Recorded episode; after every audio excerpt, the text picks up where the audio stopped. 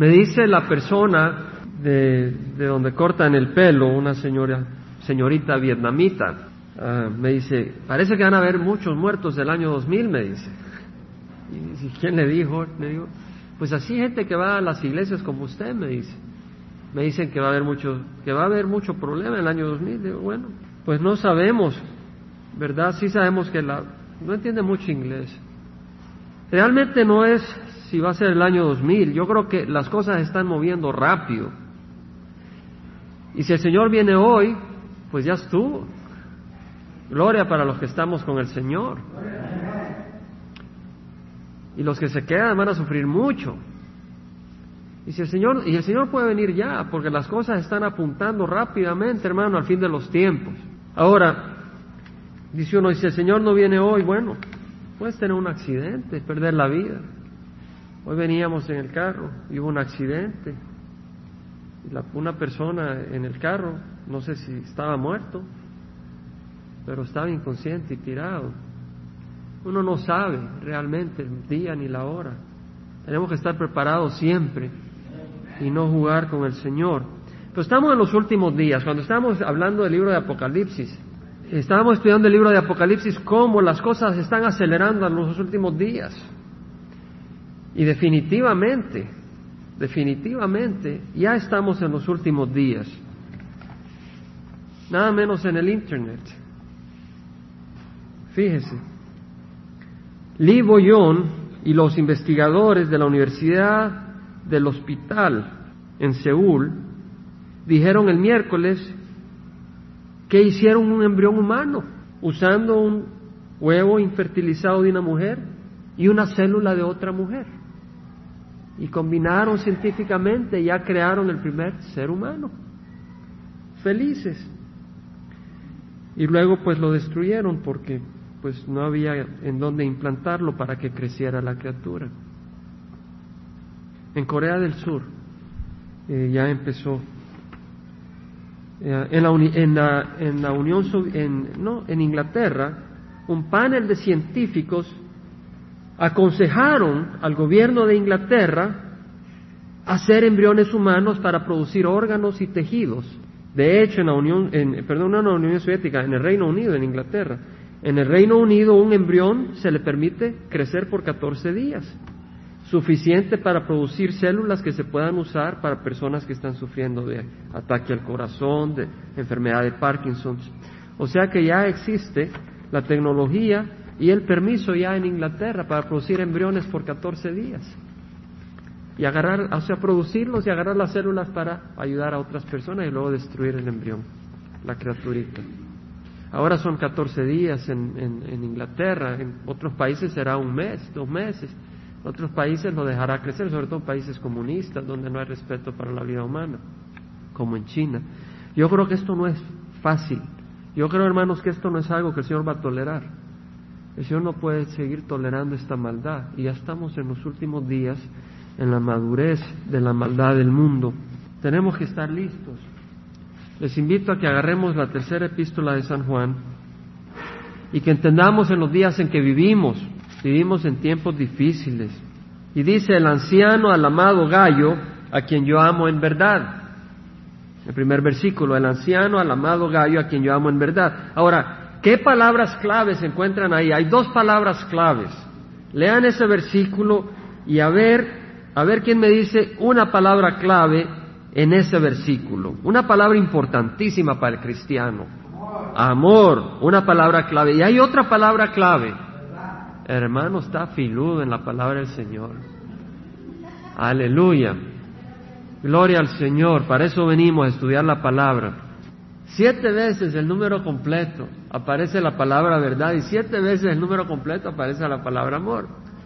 Pero no estamos en juego de números. El punto es el punto es, la palabra verdad y la palabra amor aparecen muchas veces en una carta tan pequeña. Imagínese usted hace una carta de solo 14 versículos y menciona siete veces la palabra amor o amado y siete veces la palabra verdad. Y hemos estado estudiando que Juan nos habla del amor basado en la verdad. Lo importante que es eso, no un amor así abstracto de acuerdo al mundo, sino un amor basado en la verdad. y dice la primera, la tercera epístola, el anciano, al amado Gallo, a quien yo amo, en verdad. Dice el anciano, la palabra es presbúteros. Lo estudiamos la semana pasada porque también así empieza la segunda epístola a San Juan, el anciano a la señora escogida y a sus hijos, a quienes amo en verdad. La segunda epístola a Juan empieza de la misma manera, el anciano, no dice un anciano, dice el anciano, y la palabra presbútero se refiere hacia una persona de edad y sabemos que Juan estaba en sus años noventas. Cuando escribió estas, estas epístolas, la segunda y la tercera, tenía sus noventa años, pero también era un hombre líder en la iglesia de Éfeso, era de los líderes. Y él era el líder principal, dice el anciano, no dice uno de los ancianos, el anciano, el siervo que había caminado con Jesucristo, que conocía a Jesucristo físicamente, lo había visto, nosotros lo vamos a ver un día. Lo vemos con los ojos del corazón y del espíritu, pero todavía no lo hemos visto con los ojos del cuerpo, un día lo vamos a ver con estos ojos. Dice el anciano, al amado gallo, a quien yo amo en verdad, al amado gallo. Fíjense que dice al amado. Y lo interesante es que esa palabra la usa muchas veces en la primera epístola de Juan. Si usted va rápidamente a la primera epístola de Juan, voy a ir muy rápido. Primera de Juan 3.2 dice, amados, ahora somos hijos de Dios y aún no se ha manifestado lo que habremos de ser. Pero sabemos que cuando Él se manifieste, lo veremos como Él es y seremos iguales a Él, semejantes a Él. En el versículo 21 del capítulo 3 dice, amados, si, si, nuestro corazón no nos condena, confianza tenemos delante de Dios. En otras palabras, en el versículo 18 dice, hijo, no nos amemos de palabra ni de lengua, sino de hecho y en verdad, de hecho y en verdad. El amor debe ser en acción. En esto sabemos que somos de la verdad y aseguramos nuestro corazón delante de Él con respecto a cualquier cosa que nuestro corazón nos condene, porque Dios es mayor que nuestros corazones y sabe todas las cosas. Puede que nuestro corazón nos condene, porque somos pecadores, tenemos una naturaleza pecadora, pero si estamos amando a nuestros hermanos de acuerdo a Jesucristo, tenemos confianza y paz. Pero dice, pero si nuestro corazón no nos condena, mejor todavía. Amados, si nuestro corazón no nos condena, confianza tenemos delante de Dios, pero le está diciendo amados de nuevo. En el capítulo 4, versículo 1 dice, amados, no creáis a todo espíritu, sino probar los espíritus para ver si son de Dios. Mucha gente se está dejando guiar por influencias espirituales, pero no son el espíritu de Dios. Pero mire cómo dice, amados. En el capítulo 4, versículo 7 dice, amados, amémonos unos a otros porque el amor es de Dios y todo el que ame es nacido de Dios y conoce a Dios. El que no ama no conoce a Dios porque Dios es amor. Dice amados. ¿Cómo se está refiriendo a la congregación? Amados. En el versículo 11 dice, amados, si Dios así nos amó, es decir, enviando a su Hijo como pago por nuestros pecados, también nosotros debemos amarnos unos a otros. Dice, amados. Versículo 11, ya leímos, amados. Entonces la palabra amado, Juan le dice a la iglesia amados. ¿Por qué? Porque para él el amor a los hermanos era muy importante. ¿Cierto? Era básico, era parte integral de su fe, era parte básica del cristianismo. El amor a los hermanos. Entonces cuando le escribe a los hermanos les dice amados, pero eso es algo, un término general a todos los hermanos. Aquí en la tercera epístola vemos que le dice a Gallo al amado Gallo. Porque yo puedo decir mis hermanos los amo, pero de ahí, cuando se trata de hermanos, no los tratas con amor. ¿Entendemos? Yo puedo decir en forma abstracta, yo amo a, los hermanos, llamo a la iglesia. La cuestión es, los amo personalmente. El amor debe ser personal, debe ser concreto. El Señor Jesús dijo, un mandamiento nuevo os doy, que os améis los unos a los otros, que como yo os he amado, así os améis unos a otros. En esto conocerán todos que sois mis discípulos, por el amor que os tenéis unos a otros. El amor es básico, es fundamental, es básico para el cristiano. Y veamos que acá dice el anciano al amado Gallo, en otras palabras, él ama a este siervo que se llama Gallo y le dice, a quien yo amo en verdad. Dice lo mismo que dice en la segunda epístola a San Juan, que dice el anciano a la señora y escogida y a sus hijos a quienes amo en verdad. No dice a quien verdaderamente amo. Sí, él los verdaderamente amaba, pero mucha gente verdaderamente ama, pero ama de acuerdo al mundo. Y acá Juan dice, a quien amo en la verdad, de acuerdo a la verdad. Y Jesús es el camino, la verdad y la vida. Es decir, amar de acuerdo a Jesucristo. Y en el, en el Evangelio de San Juan leemos de que ese amor consiste en caminar en los mandamientos del Señor. En Juan 15:10 leemos que dice, si guardáis mis mandamientos, permaneceréis en mi amor, así como yo he guardado los mandamientos de mi Padre y permanezco en su amor. Yo digo, oh, yo amo a mis hermanos, pero ando caminando en adulterio. Oh, yo amo a mis hermanos, pero ando caminando en fornicación. Oh, yo amo a mis hermanos, pero ando robando. Dice el Señor, no estás amando de verdad. El amor está basado en caminar en Jesucristo. Porque si tú no estás caminando con Jesucristo, tú no vas a ser una influencia buena para tu hermano si estás en pecado. ¿Qué fuerza espiritual vas a tener para tu hermano? Si estás involucrado en pecado, estás atado por el poder de Satanás, ¿cómo vas a poder servir a tu hermano? Tienes que caminar en la verdad, en los mandamientos, y los mandamientos se resumen en amar a Dios sobre todas las cosas y el prójimo como a ti mismo. Ahora fíjese hermanos que dice, el anciano al amado Gallo a quien yo amo en verdad y nosotros debemos de amar en verdad. No es un amor que solo se basa en el sentimiento. ¿Entendemos, hermano? A veces podemos estar tensos, podemos estar cansados, pero todavía puedo amar. Yo puedo venir cansado del trabajo, ¿verdad? Pero puedo amar a mi familia llegando a mi casa en vez de irme a un bar y tomarme unas cervezas. ¿Entendemos, hermanos? Depende de cómo actuamos. Amado, ruego que seas prosperado en todo, así como prospera tu alma y que tengas buena salud. Amado, vuelve a decir de nuevo, ruego que seas prosperado en todo, así como prospera tu alma y que tengas buena salud. El alma de Gallo prosperaba. Amén. El alma de Gallo estaba prosperando. Y eso es lo primero que observa Juan. Espero y oro que prosperes en todo así como prospera tu alma. La base era de que su alma estaba prosperando, que él estaba prosperando espiritualmente. Y eso era muy importante. Antes que prosperar en otras áreas, dice el Señor a través de Lucas, el Evangelio de Lucas, él lo dijo, pero Lucas lo escribió. ¿De qué le sirve a un hombre haber ganado todo el mundo si se destruye o se pierde a sí mismo? ¿De qué le sirve a alguien ganarse todo el mundo? tener un gran imperio económico o tener gran poder o influencia política si su alma se va a condenar. Entonces la prosperidad en todas las áreas no son más importantes que la prosperidad del alma. Por eso Juan dice, espero que seas prosperado en todo, así como prospera tu alma. Ahora, ¿qué quiere decir prosperar el alma? Mi pregunta es, ¿está prosperando tu alma? Esa es mi pregunta para ti. ¿Está prosperando tu alma? Esa es la pregunta que el Señor nos hace a todos nosotros. ¿Está prosperando tu alma? Prosperar quiere decir progresar. Cuando tú vas, vas de Washington a California, vas prosperando cuando vas adelantando hacia tu objetivo. ¿Cierto? Si en vez de agarrar hacia Washington va yéndose hacia Vancouver, no está prosperando, está retrocediendo. Si yo quiero ir hacia Nuevo México, y empiezo a agarrar hacia el norte y voy pasando por Oregón, no estoy prosperando, pobrecito. ¿Cierto? Prosperar quiere decir acercarse a su meta. ¿Y cuál es tu meta? Glorificar a Cristo. ¿Con los labios únicamente? Con nuestra vida.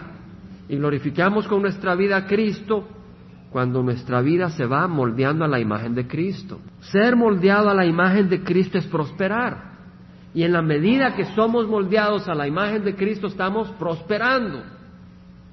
Entonces en Romanos, lo pueden tomar como referencia, 12.2 dice el Señor a través de Pablo, no os adaptéis a este mundo, sino transformaos mediante la renovación de vuestra mente, para que verifiquéis cuál es la voluntad de Dios, lo que es bueno, aceptable y perfecto.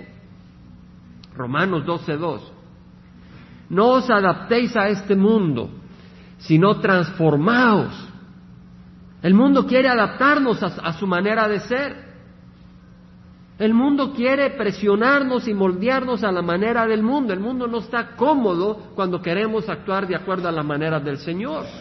y porque se siente ofendido el mundo, porque se siente juzgado por la verdad que habita en nosotros, cuando el mundo se siente juzgado por la verdad que habita en nosotros, el mundo trata de rechazarnos.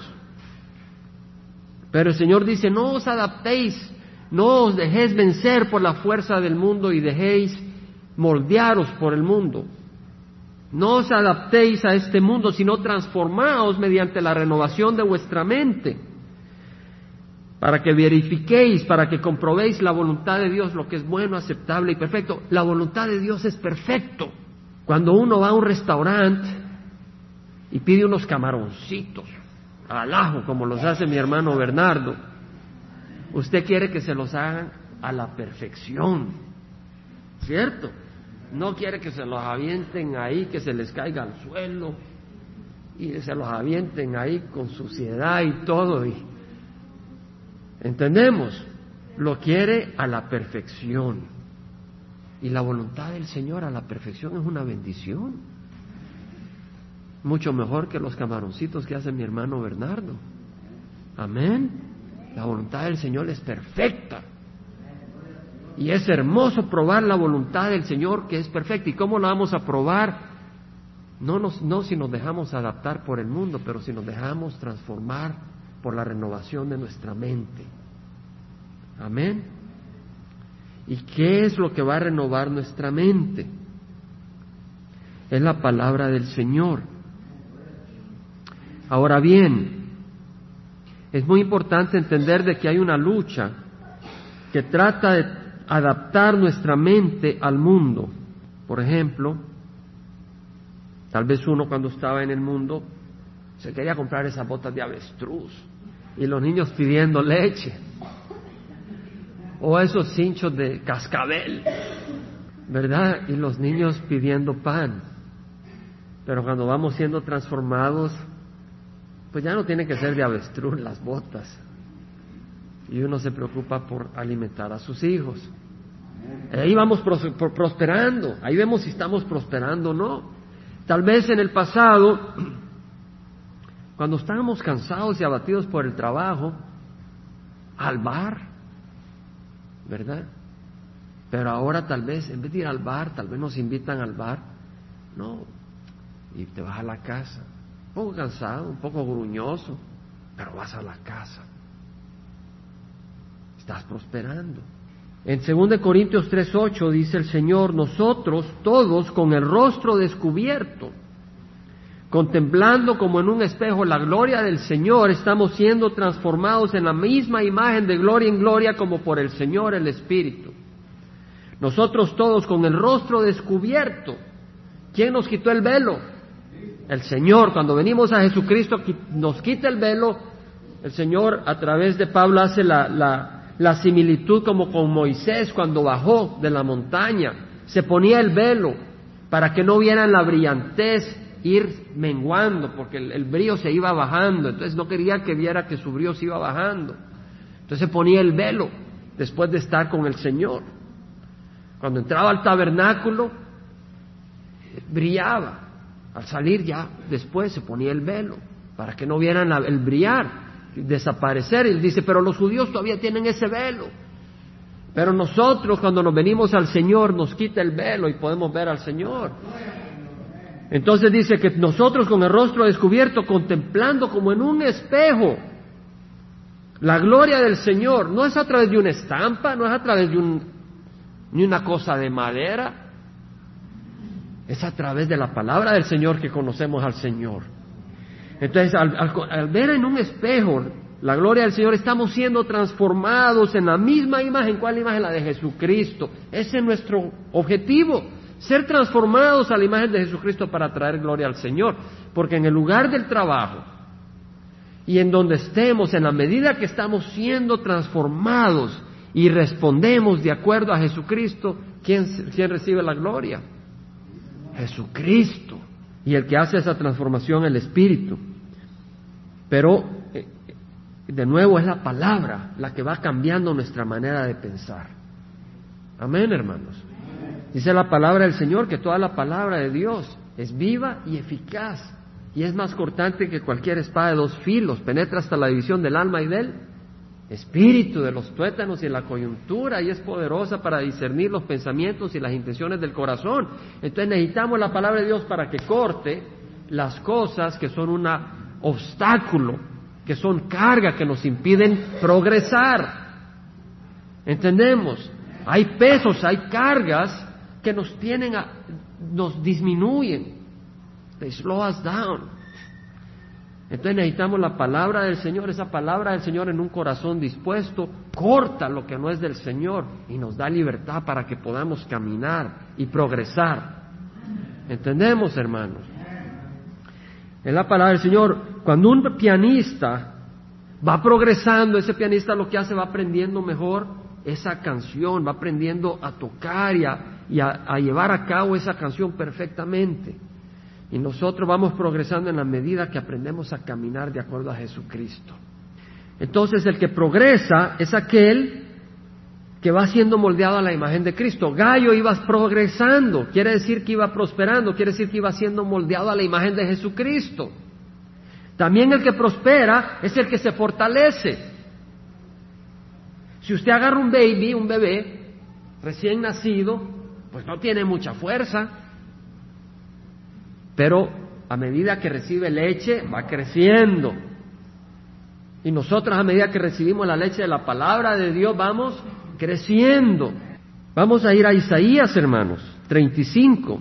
Dice, el desierto y el yermo se alegrarán, es decir, la zona árida se alegrarán y se regocijará el arabá y florecerá como el azafrán, florecerá copiosamente y, se regocijará en gran manera y gritará de júbilo. Es decir, el desierto va a estar bendecido. La gloria del Líbano le será dada, la majestad del Carmelo y de Sarón. El Líbano era famoso por sus bosques, por sus cedros. Y el desierto iba a ser bendecido como el Líbano. Ellos verán la gloria de Jehová la majestad de nuestro Dios. Ponga atención al versículo 3. Fortaleced las manos débiles y afianzad las rodillas vacilantes. está hablando al pueblo de Dios Isaías. Fortaleced las manos débiles y afianzad las rodillas vacilantes. Decida los de corazón tímido, esforzaos, no temáis. He aquí vuestro Dios viene con venganza. La retribución vendrá del Dios mismo, mas Él os salvará.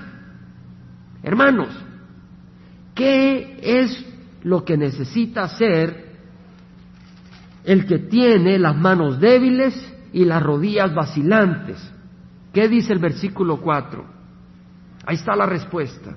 La palabra clave es la primera, la primera palabra de ese versículo. Decid. ¿Cierto? ¿Cómo te puedes forzar si no te dice a alguien, el Señor te va a salvar? Es la palabra del Señor que te da la esperanza. Dice, decid a los de corazón tímido, esforzados no temáis, he aquí vuestro Dios viene con venganza. La retribución vendrá de Dios mismo, mas Él los salvará. En otras palabras, si tú no tienes esperanza, ¿cómo te puedes esforzar? ¿Esforzarte para qué? Pero si el Señor dice, el Señor te va a salvar, y tú oyes esa palabra, tú tienes ya la base para ser fuerte. Amén. Es la palabra del Señor la que te fortalece. Vámonos a Apocalipsis. Hermanos, esto es, es clave para el cristiano. Cuando usted dice esforzados, eso depende de mí. Y está bien si depende del Señor. Y por eso me gusta cuando dice decir, el Señor os salvará. Porque esa palabra es la que me da fortaleza. El Señor dice no solo de pan vive el hombre, sino de toda palabra que viene de la boca de Dios. ¿De dónde viene la fuerza? ¿De dónde viene el sustento? De la palabra del Señor. Por eso nosotros debemos de estudiar la palabra. Yo les invito, hermanos, los animo, los exhorto a leer la palabra de Dios mañana, tarde y noche. Y agarrar el libro de Génesis y ir por todos los libros. Hermanos, si usted espera que aquí cubramos todos los libros de la Biblia, no va a haber tiempo. Cubrimos algunos, pero cada uno debe de ir leyendo, hermanos. Yo voy leyendo las escrituras. Ahora estoy por el, libro de números, versículo por versículo, para mi alimento. Antes de preparar estudio alguno, primero busco la preparación de mi alma. En la palabra del Señor. Cada uno de nosotros debe buscar el alimento para conocer la palabra. En Apocalipsis, Juan ve a Jesucristo. Y en el versículo 17 dice, cuando lo vi caí muerto a sus pies, capítulo 1. Caí muerto a sus pies y él puso su mano derecha sobre mí diciendo, no temas, yo soy el primero y el último. ¿Y qué cree? ¿Que se desanimó Juan? Se fortaleció. Amén, hermanos. La palabra del Señor, no temas, yo soy el primero y el último. Y eso le dio ánimo, le dio fortaleza. Volviendo a Isaías 35, esforzados. En otras palabras, el Señor no es mentiroso. El Señor no es hombre para que mienta. Y tú dices, ¿de dónde vendrá mi fuerza? ¿De dónde vendrá mi fuerza? Porque yo puedo decir esforzados, pero digo, no tengo fuerza. De hecho, la semana pasada, un día, no sé qué día, me sentí sin fuerza, sin energía, pero ni para levantarme a trabajar. Señor, no tengo ya ni una gota de energía. Y en vez de seguir leyendo donde siempre voy leyendo, estaba leyendo el libro de Levíticos, dije, no, hoy no necesito ir a Levíticos. Y agarré un versículo y lo agarré con todas mis ganas. Isaías 40, versículo 28. Me acuerdo cuando descubrí este versículo, estaba en Houston, de trabajo, estaba en un viaje de trabajo y estaba en el hotel. Y estaba leyendo estos versículos, ¡wow! Y los empecé a leer y a tratar de memorizar en inglés. Y me los sé en inglés, en español me lo quiero aprender. Isaías 40, 28. ¿Acaso no lo sabes? ¿Es que no lo has oído? El Dios eterno, Jehová es el creador de los confines de la tierra, no se fatiga ni se cansa. Su entendimiento es inescrutable. Él da fuerzas al fatigado. Él da fuerzas al fatigado y al que no tiene fuerzas aumenta el vigor. El fatigado es aquel que tiene fuerzas pero se quedó sin fuerzas porque va corriendo y se quedó sin nada de energía. El que no tiene fuerza, el que no tiene fuerza. Y dice, al que no tiene fuerza aumenta su vigor. O dice, no, pero yo estoy joven, aún los mancebos se fatigan y se cansan, los adolescentes, jóvenes adolescentes, podrán levantar muchas pesas, pero se fatigan y se cansan, y los jóvenes tropiezan y vacilan, pero los que esperan en Jehová renovarán sus fuerzas, se remontarán con alas como las águilas, correrán y no se cansarán, caminarán y no se fatigarán. ¿Qué es lo que había que hacer? Esperar en el Señor. ¿Cierto? ¿Y de dónde espera uno? Al oír la palabra. Te da la esperanza para esperar. Tienes que saber en qué vas a esperar. Yo puedo testificarte que yo vine y le dije al Señor, no tengo nada de energía. Si tú no me sacas adelante, yo aquí me hundí, porque estoy cansado. Y el segundo día ya estaba parado y bien. De veras, gloria al Señor. Me sentía sin nada de energía. ¿Verdad? El Señor así es, hermanos. Porque en esta vida hay cansancios, hay tribulaciones. Y este cansancio era cansancio de ya. Estoy cansado, Señor. Estoy cansado, Señor. Si tú no me levantas, no hay nadie que me levante. Pero el Señor es fiel. Por eso dice esforzados. Y uno dice, ¿dónde tengo la fuerza? Pídesela al Señor. Y Él te la va a dar. ¿De quién depende? Del Señor. Pero tú tienes que pedírselo. Tú tienes que querer esperar en el Señor y no en el mundo. Porque hay una fuerza que te está tratando de conformar al mundo. Y tienes que escoger. Tienes que escoger. Tienes que esforzarte. el domingo pasado eh, le hablé a los jóvenes y les animé, yo hablo con mi hijo. Y le hablo a los jóvenes acá también. Tienen que esforzarse a no dejarse transformar por las fuerzas del mundo. Porque el mundo quiere adaptarlos. Yo le invito a los jóvenes, y no solo a los jóvenes, a los adultos también. Lo que haces, piensa. Lo que haces, piensa, porque no hay nada que hagas que sea neutral. Todo lo que haces o es a favor del reino de los cielos o es en contra del reino de los cielos. No hay nada neutral. Y si tienes amistades, te hace una pregunta el Señor. Cuando estás con esa amistad, ¿cuál es tu objeto? ¿Cierto? ¿Cuál es tu propósito en esa amistad?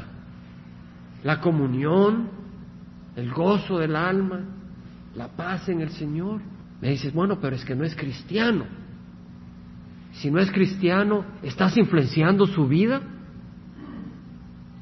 Y si no estás influenciando su vida, entonces ¿por qué te relacionas con esas personas si no son cristianas? O relacionate con ellos para traerlos al reino de los cielos, o no te relaciones con ellos. Porque dice el Señor, el que no está conmigo está contra mí. El que no recoge conmigo desparrama. Y si tú estás así como silbando y bailando en el mundo con otras personas que no son cristianas y tú no estás luchando, preparado, entendiendo que estás en el campo de batalla, el enemigo está en contra del Señor y te va a arrastrar al pecado. La palabra del Señor dice, no os dejéis engañar, las malas compañías corrompen las buenas costumbres. Eso dice la palabra del Señor, no lo digo yo. No os dejéis engañar, las malas compañías corrompen las buenas costumbres. Hermano, es muy importante apartarnos de todo aquello que nos impide progresar en toda relación. No le estoy hablando a los jóvenes, pero también le estoy hablando a toda la congregación. Hermanos, en segunda, en, en Mateo, perdón, en Mateo 18, luego vamos a regresar a Isaías. Mateo 18, vamos a ver Mateo 18, ya les voy a indicar el versículo, antes quiero hacerles meditar en algo. Tercera de Juan 2 dice, amado, ruego que prosperéis en todo así como prospera tu alma y que tengas buena salud. Yo recuerdo que muchas personas no solo en El Salvador, pero aún acá, dice, estando con salud, lo principal. ¿Han oído eso? ¿Quién ha oído eso? Que levante la mano. ¿Quién ha oído realmente ese dicho? Estando con salud, lo principal. Pero no es lo principal. Lo principal es estar con Cristo. Y en Mateo 18 leemos que la salud no es lo principal. Versículo 7 dice, ay del mundo por sus piedras de tropiezo, porque es inevitable que vengan piedras de tropiezo, pero ay de aquel hombre por quien viene el tropiezo, ay de aquel hombre por quien viene el tropiezo. Tú dices, bueno, yo no estoy con el Señor, yo, yo, yo, sí, yo recibo al Señor, pero, pero, estoy tomando vacación. Vacación quiere decir que está siendo piedra de tropiezo para alguien. Cuídate. Amén. Oh, las cosas del Señor no son fáciles, no son neutrales, no hay un campo neutro. El único descanso que tenemos derecho a tener es en el Señor, porque ese es el verdadero descanso. En el territorio enemigo el Señor no quiere que descansemos, ¿cierto? Es como que tú le digas a tu hija, vaya donde esa cuadrilla de violadores a descansar la noche. No lo vas a permitir, ¿cierto? Y si tu mano o tu pie te es ocasión de pecar, córtatelo y échalo de ti. Te es mejor entrar en la vida manco o cojo que teniendo dos manos y dos pies ser echado en el fuego eterno. Eso es lo que dice el Señor. Y si tus ojos es ocasión de pecar, arráncatelo y échalo de ti. Te es mejor entrar en la vida con un ojo que teniendo dos ojos ser echado en el infierno del fuego. Ahora, realmente el Señor habla también en forma figurativa. Cuando dice yo soy el camino, no quiere decir que Él es un camino de pavimento. Eso es un lenguaje figurativo. Cuando dice yo soy el pan de vida, no quiere decir que Él es un pedazo de pan de harina. ¿Entendemos? Un lenguaje figurativo. Y aquí lo que el Señor nos está diciendo es la severidad con que debemos de considerar todo aquello que es piedra de tropiezo para nosotros. ¿Cierto? Alguna persona dice, bueno, yo me voy a sacar los ojos, pero aunque te saquen los ojos, si tú tienes adulterio en el corazón, que es donde nace el adulterio, vas a seguir teniendo adulterio. Aquí lo que el Señor nos está hablando es la severidad con que debemos de tratar todo aquello que es piedra de tropiezo. Y yo te pregunto, ¿en tus compañías son piedra de tropiezo o no? Y si son piedra de tropiezo, córtalas. Y si eh, le pides al Señor y te da la fortaleza, sé usado para traer a esas personas al Señor. Pero no juegues con ellos si son piedra de tropiezo para tu camino espiritual o lo que lees, o lo que ves, o con lo que, te, eh, lo entretienes. Córtalo si es piedra de tropiezo.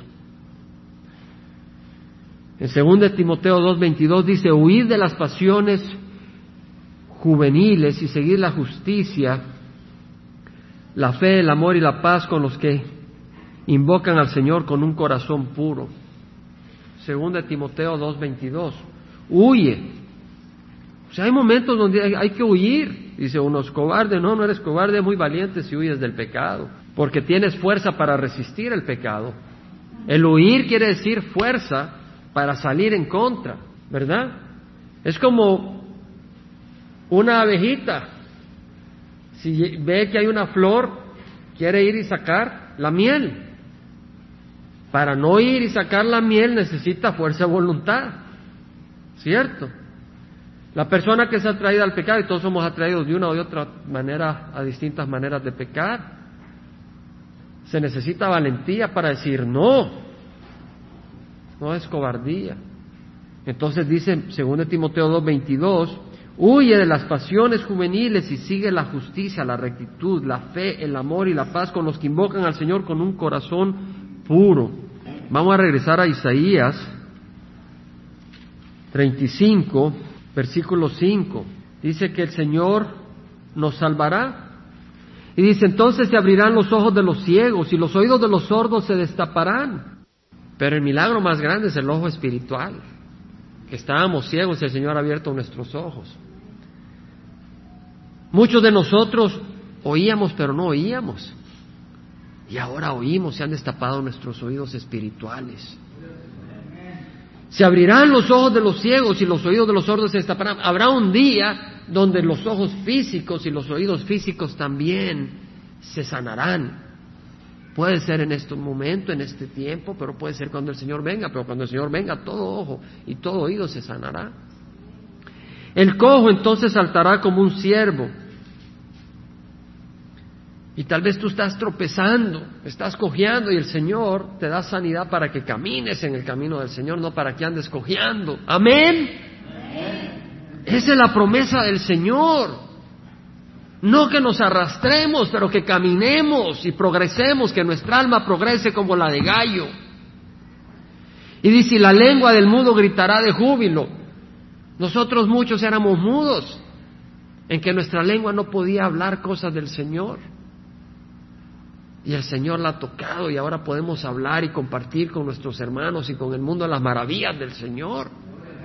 La lengua del mudo gritará de júbilo y aquí alaba al Señor de júbilo. Porque aguas brotarán en el desierto, nuestras vidas serán como un desierto. El Señor dice, si alguno tiene sed, que venga a mí y beba. Porque como está escrito, todo aquel que viene a mí, cree en mí, como dicen las escrituras, de lo más profundo de su ser brotarán ríos de agua viva brotarán aguas en el desierto y arroyos en el Arabá. Nuestra vida puede ser un desierto, pero si vienes a Jesús brotarán ríos de agua viva. La tierra abrasada por el fuego se convertirá en laguna. Y el sedecal, la tierra sedienta de agua, en manantiales de agua. En la guarida de chacales, su lugar de descanso, la hierba se, convertirá en cañas y juncos. Allí habrá una calzada, un camino y se llamará camino de santidad. El inmundo no transitará por él. El que se avergonzó del Señor no caminará por ese camino, sino que será para el que ande en ese camino. Los necios no vagarán por él. Ahí no habrá león ni subirá por él bestia feroz.